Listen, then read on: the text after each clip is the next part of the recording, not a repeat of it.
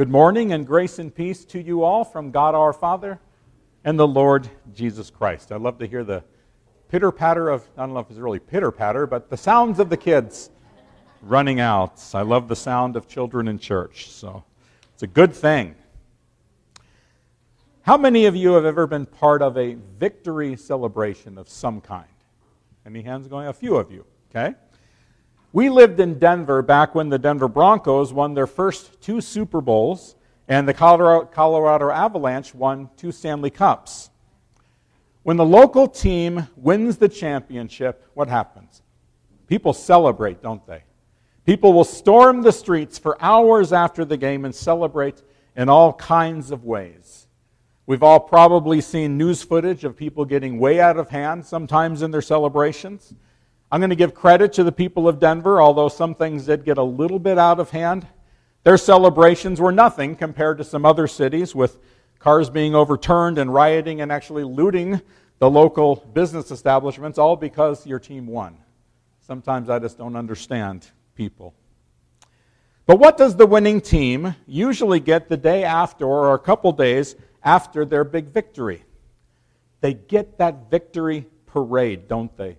Through downtown with all the people lining the streets and shouting their praise.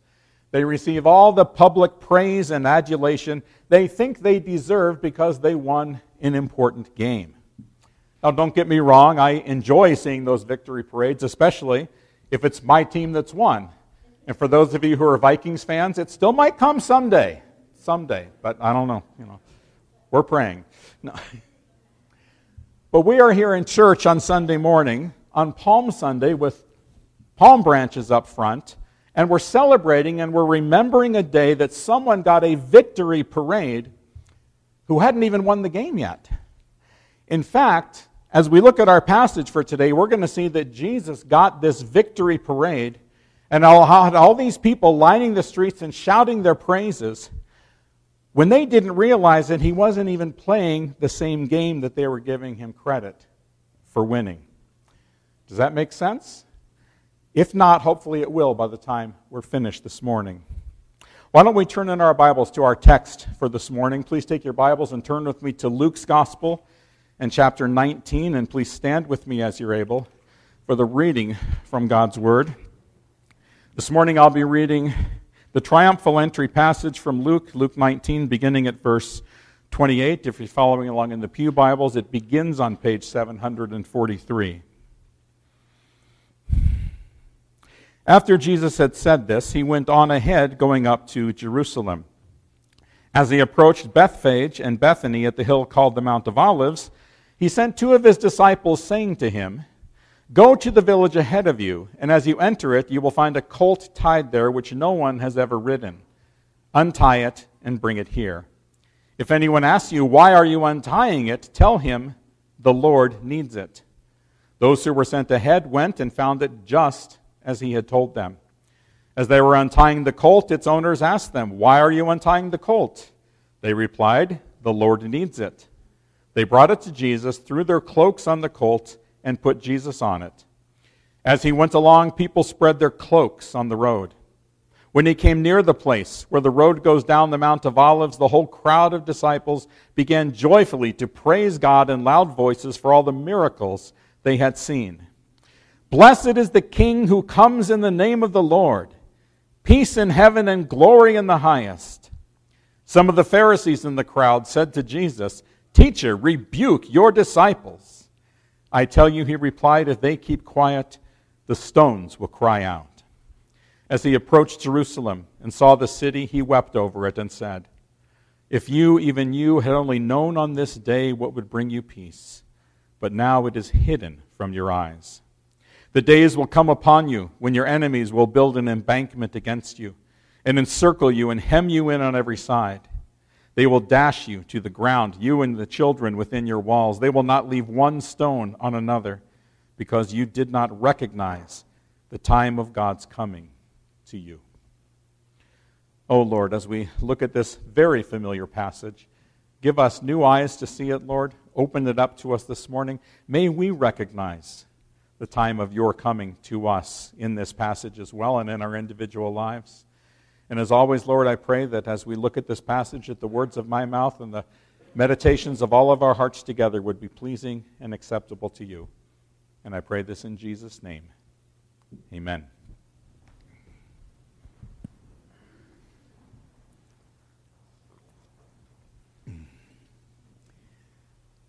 So, in our passage for this morning, we see Jesus approaching Bethphage and Bethany and calling for his disciples, at least a couple of them, to go ahead of him and get a donkey's colt for him to ride on as he travels down the road from the Mount of Olives into Jerusalem. This is called, in, in most of the gospel accounts, the triumphal entry. And being a passage that I think we're all fairly familiar with, I would like us to take a quick look at the beginning here at what has happened in the life of Jesus that has led him to this place on this particular day.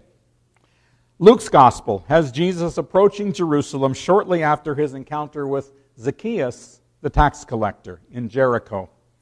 John's gospel has Jesus entering Jerusalem also from Bethany, right after Jesus had been given a dinner in Bethany, where he had just raised Lazarus from the dead. We looked at that passage last week. This was that dinner where Mary had poured the expensive perfume on Jesus' feet and then wiped his feet with her hair, filling the whole house with the fragrance. Jesus was very well known in Bethany. In fact, many scholars believe that Bethany was the place that Jesus stayed in many times as he traveled. It was the home of Martha and Mary and Lazarus. They were Jesus' friends. And it was also right after Jesus raised Lazarus from the dead that the religious leaders began plotting to find a way to kill him. Mark's gospel has Jesus leaving Jericho on his way to Jerusalem. And as he leaves Jericho, Jesus heals Bartimaeus, who was a blind man. The text says that once Bartimaeus received his sight, that he, as well, followed Jesus on the road. Matthew's gospel has Jesus healing two blind men as they were leaving Jericho with a large crowd following them. Now, these two blind men aren't mentioned in Matthew's gospel. One of them may have been this same Bartimaeus from Mark's gospel, but we're not told because Jesus healed many people. But the text in Matthew tells us that both men received their sight and they followed Jesus. So, if you put all of these passages together, we have Jesus who has made up his mind to go to Jerusalem, even though he knew that it was dangerous and he knew that there were people there who are looking to kill him. Jesus has set his sights on going to Jerusalem, and nothing is going to hold him back. He had obviously been in Jericho. Matthew, Mark, and Luke all tell us that. While in Jericho, he had visited the home of Zacchaeus, the tax collector, and he had healed at least two blind people as they were traveling. And it seems at this point, he already has a large crowd of people following him as he traveled. Now, looking at a map, Jericho is to the northeast of Jerusalem. So Jericho would be up here, Jerusalem down here. It's east of the hill country of Ephraim, where John's gospel tells us that Jesus had just been with his disciples. So to get to Jerusalem, they would have traveled southwest about 12 or so miles until they got to Bethany, Bethany being about two or so miles from Jerusalem. While in Bethany, a dinner had been held in Jesus' honor, most likely hosted by Martha, Mary, and Lazarus. And John tells us that it was the next day, after this dinner, that Jesus made his triumphal entry into Jerusalem. And when he reached the hill called the Mount of Olives, it was there that he sent these two disciples to go ahead and get that donkey for him to ride on. Now, looking at this donkey, there are a few observations that I have. The first is this Jesus knew where the donkey would be and he knew what his disciples needed to tell the owner of the donkey, so he would let him, let them have the donkey. Some commentators have said that this is simply because Jesus is God. And being God, he would have unlimited knowledge about that donkey and about its owner. And I totally agree with them. Jesus had that power and that ability. He was totally capable of knowing about the donkey that way. And the scriptures aren't clear about this, but I have to wonder since Jesus was well known in the area, if Jesus hadn't possibly seen this donkey at one time or another during his travels, passed by it before, maybe he'd even spoken to the owner of the donkey before. Maybe not necessarily about borrowing the donkey, but just in casual conversation. Hey, that's a nice looking animal you have there. Has it ever been ridden? We don't know if that happened or not. It's not in the scriptures, it's just speculation. What we do know, though, is that when the disciples came for it and the owner asked them, Why are you untying my donkey? When they said that the Lord needs it, that's all that the owner needed to hear. And he let them take it. Another very important part about this donkey is that by riding this donkey into Jerusalem, Jesus was fulfilling one of the many prophecies in the Old Testament, returning, re- referring to God's promised Messiah. In Zechariah 9 9, we read these words Rejoice greatly, O daughter of Zion. Shout, daughter of Jerusalem. See, your king comes to you, righteous and having salvation, gentle and riding on a donkey, on a colt, the foal of a donkey. So Jesus was showing anyone who was familiar with the Old Testament prophecies that he was the promised Messiah. He was the coming king that they had been waiting for. I talked earlier about victory parades when a conquering king would come back, would ride back into town, or a leader who would just won a really important battle, they would come riding in on their battle horse with their sword held high in the air, and the people of the city would, would line the streets and shout their praises and adoration and cheer on their conquering king. Well, that's kind of what we see going on here in our, in our passage, except Jesus didn't ask for a horse to ride in on, he asked for the colt of a donkey, a young donkey. And he didn't come in riding with the sword held high and asking the people for their adoration. He came riding in humbly, much more like a servant than a conquering king. Now, keep in mind that a lot of the people who were following Jesus were hoping that the Messiah would come with great power and overthrow the Roman government. Jesus had just raised Lazarus from the dead. Many of these people had been witnesses to that or had obviously heard about it. Bethany was just right there. A man who could do that, they thought, certainly could defeat the Romans. And as the people daily bowed down to Rome, even though they didn't want to, they hoped for, they longed for a warrior king who would come on a great white horse like David did a thousand years before when he, when he knocked, knocked out the Philistines, right? That's what the people were looking for this conquering king to come. So you can imagine their confusion when the people saw their supposed Messiah ask for a donkey to ride.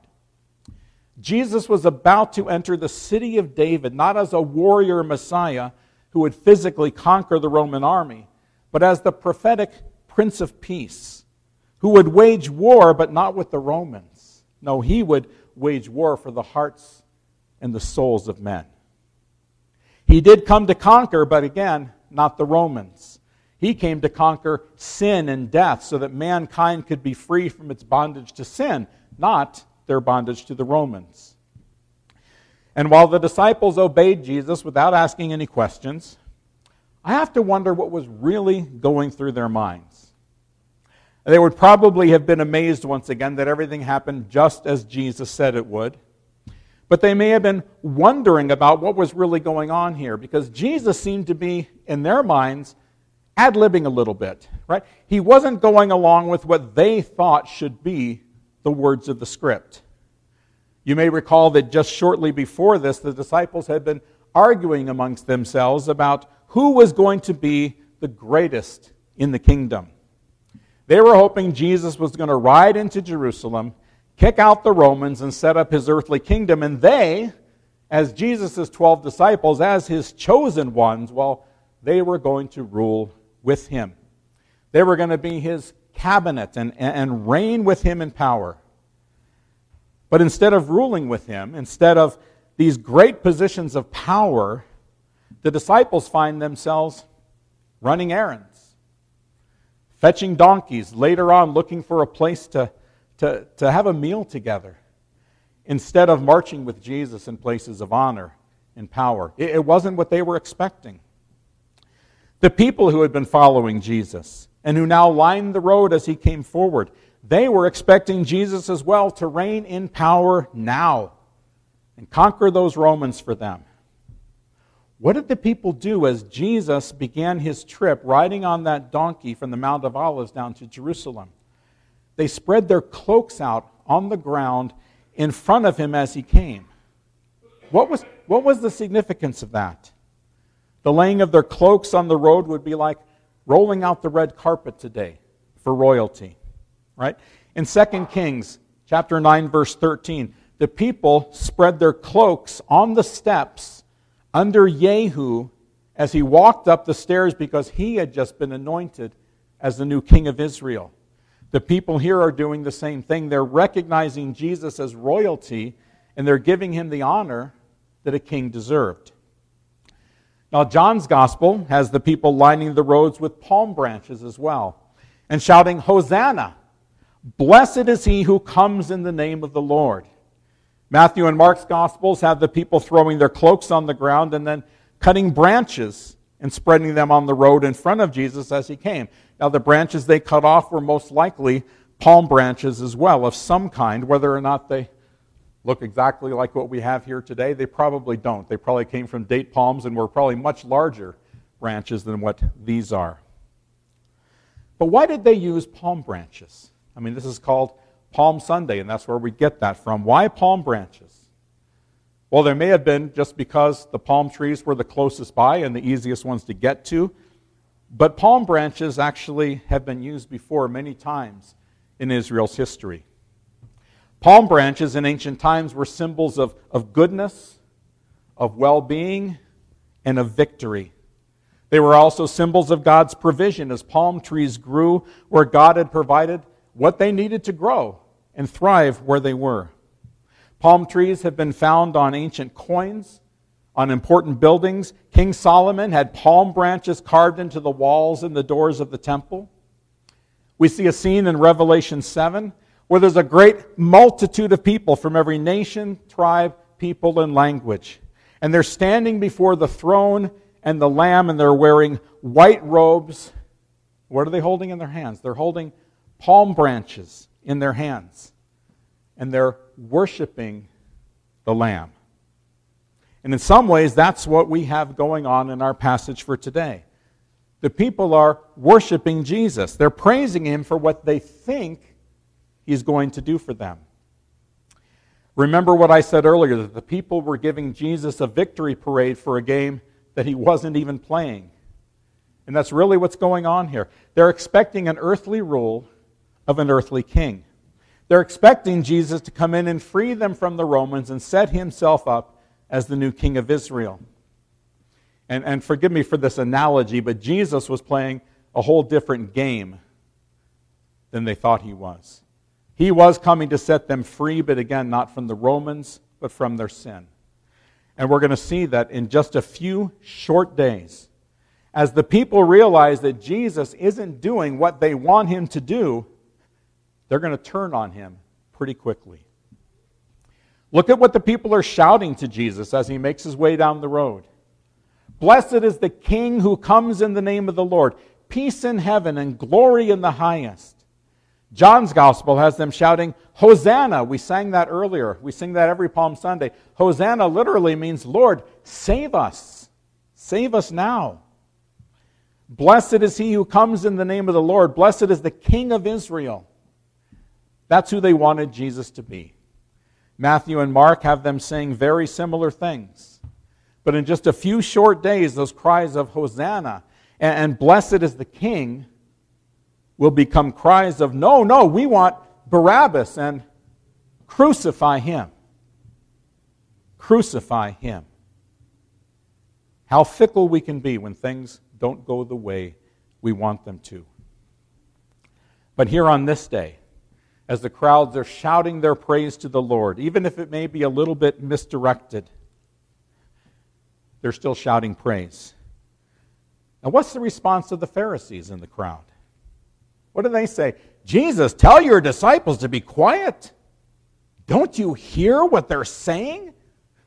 That phrase, blessed is he who comes in the name of the Lord, is a phrase straight out of Psalm 118, verse 26. which Bob led us in reading together this morning. And the Pharisees knew that this particular psalm was one that spoke of the coming Messiah. That's why the Pharisees were upset. They were telling Jesus to make them stop saying it. They're telling Jesus, hey, they think you're the Messiah. You got to tell them to be quiet. We, we can't have this. I find it interesting that there were even Pharisees here lining the road with everyone else. In John's gospel, right after Jesus had raised Lazarus from the dead, we read of the Pharisees plotting to take Jesus' life. In John chapter 11, verse 57, we read this But the chief priests and Pharisees had given orders that if anyone found out where Jesus was, who they should report it to them. Why? So that they might arrest him. So the Pharisees are looking to arrest Jesus. Well, here's Jesus, and there are Pharisees right here with him. But they didn't arrest him that day, did they? Why not? Because to arrest Jesus here with all these people shouting his praise would have caused a riot. And that's the last thing that they wanted. They wanted to be able to arrest Jesus quietly when no one else was around. And as we'll see in just a, a few short days' time, Judas will play right into their plans as he leads them to Jesus at a time when most people are already at home for the night. But again, here on this day, the Pharisees simply tell Jesus to have his followers be quiet because they don't like what the people are saying. They were saying that Jesus was the king. They were implying that Jesus was the promised Messiah. But the Pharisees, see, they didn't see Jesus as the promised Messiah. They saw him as a rabble rouser, right? He was, he was one causing trouble. He was a troublemaker. And they wanted his followers and his message to be silenced. This is my favorite part of the whole Palm Sunday story, and it's only found in Luke's gospel. Jesus responds and he says, I tell you, if they keep quiet, the stones will cry out. He's saying, if they don't shout my praise, then creation itself will. The rocks themselves that I created for my pleasure and for my glory, they will cry out my praise. Jesus was telling the Pharisees if he told his followers to stop shouting the words from Psalm 118, then the Pharisees themselves were going to hear the very first rock concert. So let me ask you this Are you letting the creation, the rocks and the trees and the oceans and the seas and the animals, are you letting the creation shout louder than you do about the glory of your Creator? Because we should be the ones crying out constantly our praise to God for all that He has done for us. The people along the road were shouting praise to Jesus because they thought He was coming to set up His kingdom and kick the Romans out. We know in hindsight what Jesus really came to do. And because we know that, because we've experienced it ourselves, our praise should be even greater than theirs. Because we are praising God for our sins being forgiven, for our debt being paid. The people lining the streets that day simply didn't understand what Jesus was going to Jerusalem to accomplish. But Jesus knew, didn't he? He knew all along throughout his ministry where he was headed and what his Father's plan was for the redemption of his creation. Jesus knew what lay ahead, and we get a glimpse of this, don't we, as he approaches Jerusalem and he weeps over what he sees and what he knows. Look at Jesus' words as he quietly wept over this great city. If you, even you, had only known on this day what would bring you peace but now it's hidden from your eyes. Jesus knew what lay ahead for him in the next week, and he knew what lay ahead for Jerusalem years down the road. He knew that he had come to offer peace to anyone who would accept it. But he also knew that the people of his day just wouldn't understand. Even his disciples wouldn't understand until he conquered death on their behalf and rose again on the third day. And we'll talk about that more next week on Resurrection Sunday. If we go back a few chapters in Luke's gospel, we'll find Jesus even then already lamenting over Jerusalem.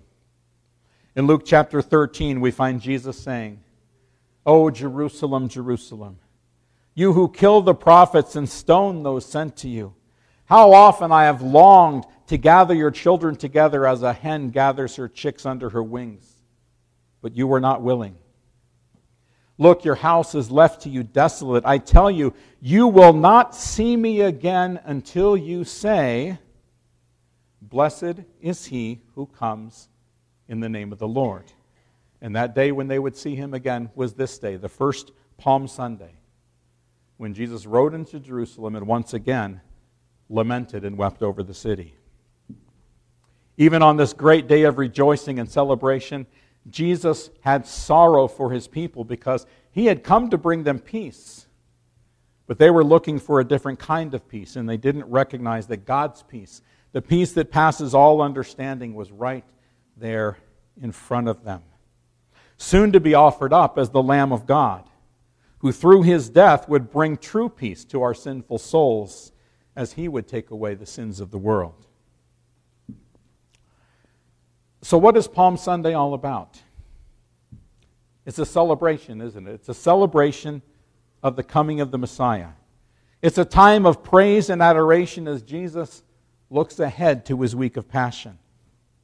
And again, we, since we have the privilege of looking back, we know and understand exactly what Jesus was doing when he asked for that donkey's colt and he rode it down the hill. He was letting all the people know that he was the promised Messiah, he was the coming king.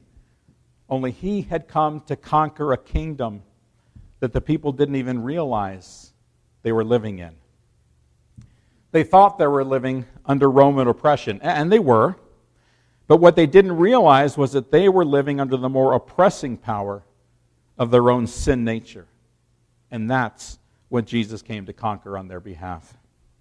Colossians chapter 1 verses 13 and 14 says this. For he, talking about God, for God has rescued us from the dominion of darkness and brought us into the kingdom of the Son he loves, in whom we have redemption, the forgiveness of sins.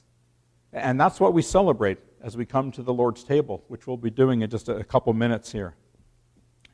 The kingdom that the people needed to be freed from was this dominion of darkness, the sin nature that lives within every man, woman, and child on earth. And because of what Jesus went through at the end of this Holy Week, through faith, we can say that we have been rescued from the dominion of darkness and we have been brought into a new kingdom the kingdom of the Son of God who grants us redemption, the forgiveness of sins. So, yes, Palm Sunday is a day of celebration as we remember Jesus' triumphal ride into Jerusalem. But let us never forget the reason that he came. Even though the people didn't understand what it was that they were crying out, they had the message right, didn't they? They cried out, Hosanna, which means save us. And Jesus did come to save. They cried out, Blessed is the King who comes in the name of the Lord. Peace in heaven and glory in the highest. Well, Jesus came to bring us peace. And that peace can only be found through faith in Him and His finished work for us. Do you have that peace today? I hope so. Do you know Jesus as, as your Lord and Savior? Have you cried out at some time in your life, Hosanna, save me? And then thank you, Jesus, for saving me. I hope so. Please pray with me as we prepare our hearts to come to the Lord's table together and receive the grace of God as we remember and celebrate all that Jesus has done for us. Oh Lord, we do give you thanks and praise for entering Jerusalem so many years ago, knowing what awaited you at the end of the week. You are our Savior. You are our King. And as we prepare ourselves to come to your table together, we give thanks that you, as Hebrews 12 2 tells us, that, that for the joy set before you, you endured the cross on our behalf so that we could be set free from sin and be made right with you once again. We humbly come before you and we ask that as we partake in the sacrament, that you would grant us your grace to live for you and to be your witnesses. It is in your name and for your sake that we pray. Amen.